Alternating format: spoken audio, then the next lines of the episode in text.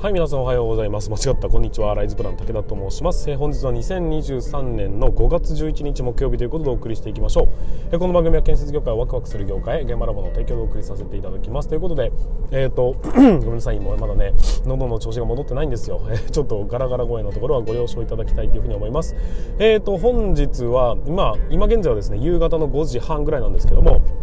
えーと、今日はね、あのー、新人スキルアップ研修を行っていった関係上ちょっとね朝の配信ができなかったもんですから今、えー、収録して配信という格好になっていきます、えーとまあ、今日は、えー、建築工事の全体像ということで建物、まあ、建物でどうやって建てていくのっていうのを、まあ、そのなんて言うんでしょうか。うんと RC 像とか鉄骨像とかそういうようなところを含めて、まあ、レクチャーさせていただいてそこの中でね、えー、疑問だとかをいただいたんですけどやっぱりね1年生なのか2年生なのか、まあ、いろんな人たちがいるんですけども新人たちがいるんですが若いね。非常にいいなっていう感じがします。あの質問ありますか？って言った時にものすごい積極的に、えー、と質問をいただけるのでもう今日はね質問を回答するだけでだいぶ、えー、ほぼほぼ終わってしまったような格好になりますが、まあ、でもそれが基本的な趣旨になりますんで分かってるとこなんていいんですよ。分からないところがどこなのかっていうところを単純に、えー、とシェアしていく。それをまあ一応こちらの方でね分かりやすい言葉だとか図面を使いながら説明していくというようなところを、まあ、重点ね重点的にね行っていきますんで非常に効率のいい学びになるんじゃないかなっていうふうに思っております。次回は来週の木曜日ということになりますんで頑張っていきたいというふうに思っております。えーとまあちょっと全然関係ない話になりますが今現在ですね北海道だけなのかまあ全国的になのか分かりませんが卵がない。本当にない。今ですね一応まあ僕は午前中は家で仕事をするんですが午後はうんといわゆるコワーキングスペースというようなところで仕事をさせてもらってるんですよ、まあ、パソコンだけ持っていってね、えー、方々とやるんですがその中で、あのー、ないんです。卵を 出かけてるから奥さんにちょ卵見かけたら買ってきてって言われたんですよ。一応3店舗回ったんです。スーパーと言われるところないんです。何にもないんですよ。だから本当に卵不足というところで、まあ、鳥インフルエンザでね千歳市というところで、えーと、ものすごい量の、えー、鳥が殺処分になったというところもありまして非常にですね、まあ、鳥インフルエンザの影響がもろを受けております、まあ、全国的にはどうなのかっていうのは僕には分からないんです。その情報鳥 には言ってないんですけども鳥だけにね。鳥だけにね。鳥には言ってないんですけども、うん。まあ、全国的に何もないんであればできれば北海道にも回していただけないかななんて思った次第でございます。まあ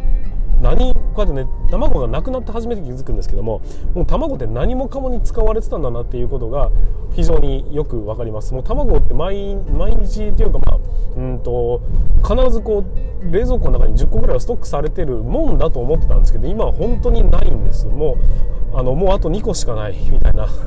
朝は必ずね卵焼きを作ってるんですけどもそれを作れないと。いうような状況になっておりますんで、まあ、なんとかしなきゃいけないんだろうけど、まあ、専門家の、えー、意見によりますとおそらくこの状況9月ぐらいまでは続くだろうというふうに言われております。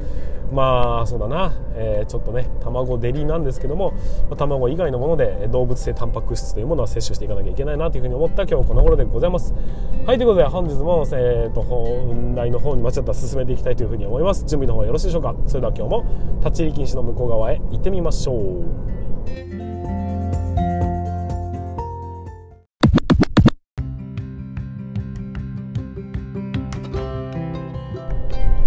はいということで改めまして皆さんこんにちは。ライズプラン武田と申します、え建設業を持ち上げて楽しい仕事にするために YouTube チャンネル建設業を持ち上げる TV を運営したり現場ラボというサイトでは若手の育成働き方改革のサポートをしたりしております。というところで本日も本題の方に進めていきましょう。今日の本題は何かと言いますと、えー、できないことに本気を出せというようなお話をさせていただきたいというふうに思っております。最後までぜひご視聴いただきたいというふうに思います、えこの番組は建設業界のさまざまな話題や部下育成の話働き方改革の取り組み仕事力を上げる考え方などなど車で運転する空き時間を使ってお送りさせていただいております。なので多少の雑音につきましてはご容赦いただきたいというふうに思います。というところで、えー、と本題改めまして言いますがえーと、できないことに注力せよと本気を出せというようなお話になっていきますが今日は、えーと、木曜日ということで新人スキルアップ研修を行わせていただきました。で新人たちの方からね結構いろんな、え質問が上がってきました、えーとまあ、内容的にはそうだな施工管理って、えー、などんな生きがいがあるんですかとかね 漠然としたものだったりあとは、えーと鉄筋の錆っていいんですか？みたいなそういうね非常に具体的な話だったりいろいろと飛び交ったなというふうに思っているんですけども、えーとまあ、その中で一つ気になったことが一つありましてあのー、建設業じゃなかった施工管理をやるにおいて大切なこと最初に、ま、鍛えなきゃいけないことって何ですかっていうような話をされたんです。なので僕はまずはねコミュニケーション能力っていうことと読解力を鍛えましょうというお話をしたんですよ。で、まあ、コミュニケーション能力は分かると思うんですが読解力って要は図面を見たりだとかあとは資料を読み込んで要約する力だったりそういうものを、えーとまあ、なんつうの鍛えておくことによってそれがベースになってそこからの技術力っていうのが成長しやすいフェーズになりますんでまずは、まあ、爆発も大事だよねっていうようなところを、えー、お話しさせていただいたんです。でコミュニケーション能力ということでっていうことでその後また改めて質問が来たんですが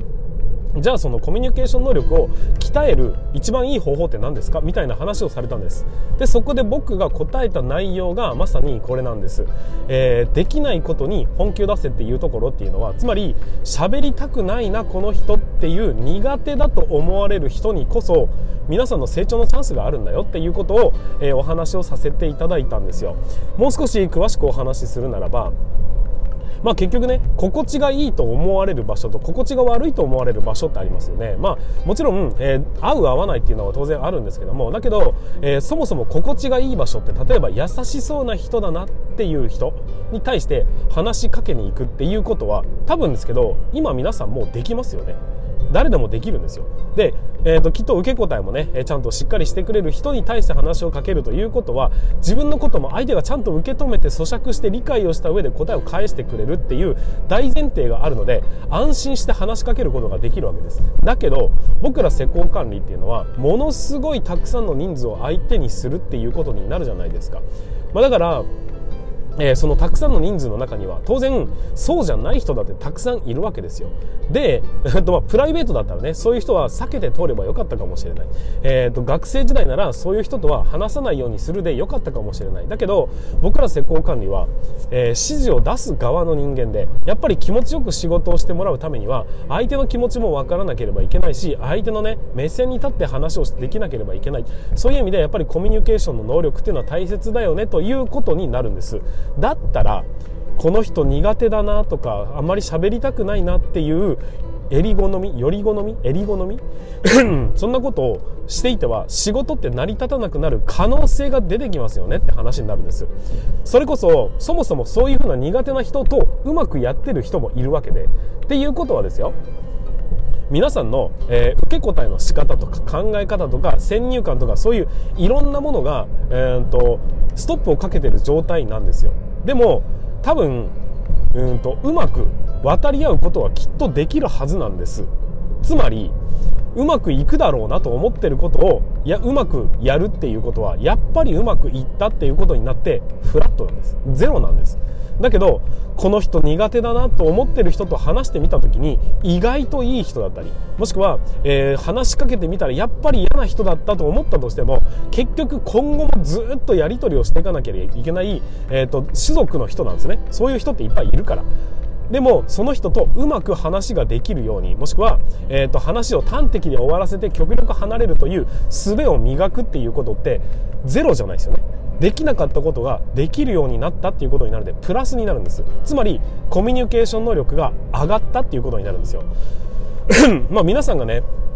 苦手だなと思うパターンの人ってどのどういう人なのかにもよるんですけども結局はまあパッと見怖そうな人と喋りたくないとかいうのもあるかもしれません。なんか話しかけても多分話通じなそうな人と喋るのも苦手かもしれないです。もしくは、えー、ものすごく偉い人スーツをビシッと着てピカピカの靴を履いてるような人と喋るのってちょっと怖いよねっていう感覚もあるのかもしれません。いずれにせよどれもこれもですね施工管理の仕事をやってまあねえ最終的にな所長に上り詰めるわけですがそこの所長になる、えー、なった時にはそんなものを避けて通れるわけがないんですよ。だからそういう人とでもうまくできるようになるために今はいろんなストレスがかかるかもしれない。負荷がかかって大変だと思うこともあるかもしれない。だけど今のうちにそういう苦手だなとかできなそうだなっていうことを見つけたならば、えー、とできそうなことはもうちゃちゃっと終わらせればいいんです。できなそうだなと思われた時にはむしろ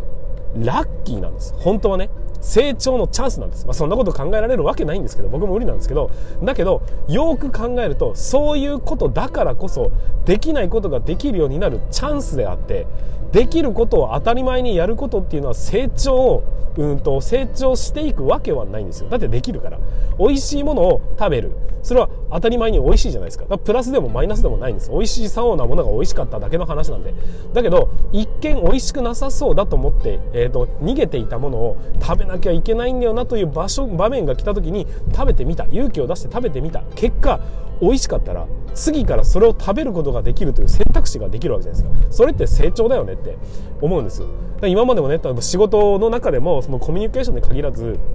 これやりたくないなとか、えー、なんか先輩大変そうにしてるなとかっていうようなことを、えー、やらないようにするっていうのは全然大丈夫。問題はない。今の選択としては問題ないんですが長い目で見た時に、えー、それってどういう方向に、えーと、向くのかっていうふうに考えていくとやっぱりいつかどこかで克服しなければいけないとか、えクリアしていかなければいけない。もしくはクリアしないまでもまあまあ、うまくな馴染むことができるよねぐらいにはしておかなければいけない。そういうようなスキルなんであればやっぱり早い段階で手をつけといた方がいいに決まってますしおそらくですが皆さんが苦手だと思ってることって周りの人も同じく苦手だと思ってるタイプだと思うんです。そう思ってむしろそこで抜きに出るチャンスだというふうに捉えていくことができるんであれば、えー、て言うんでしょう。全てが全てマイナスではないよねというふうに捉えることもできると思います。だからこそできることに本気を出すっていうのはそれはね、えー、楽しいから楽だからいいんです。だけど、えーと、せっかく仕事ということで新しいチャレンジをしてるわけですよね。今までできなかったことができるようになるスキルを手に入れるために成長するためになんかいろんなことをチャレンジするわけですよ。だったら極力できることではなくてできないことにこそ、えーと、本気を出して取り組んでみると皆さんの将来がどんどんどんどん明るくなって豊かになっていくんじゃないかなというふうに思っておりますというお話を、まあ、今回ねさせていただいたんです。もうちょっとこうコンパクトにしましたけどね。えだけど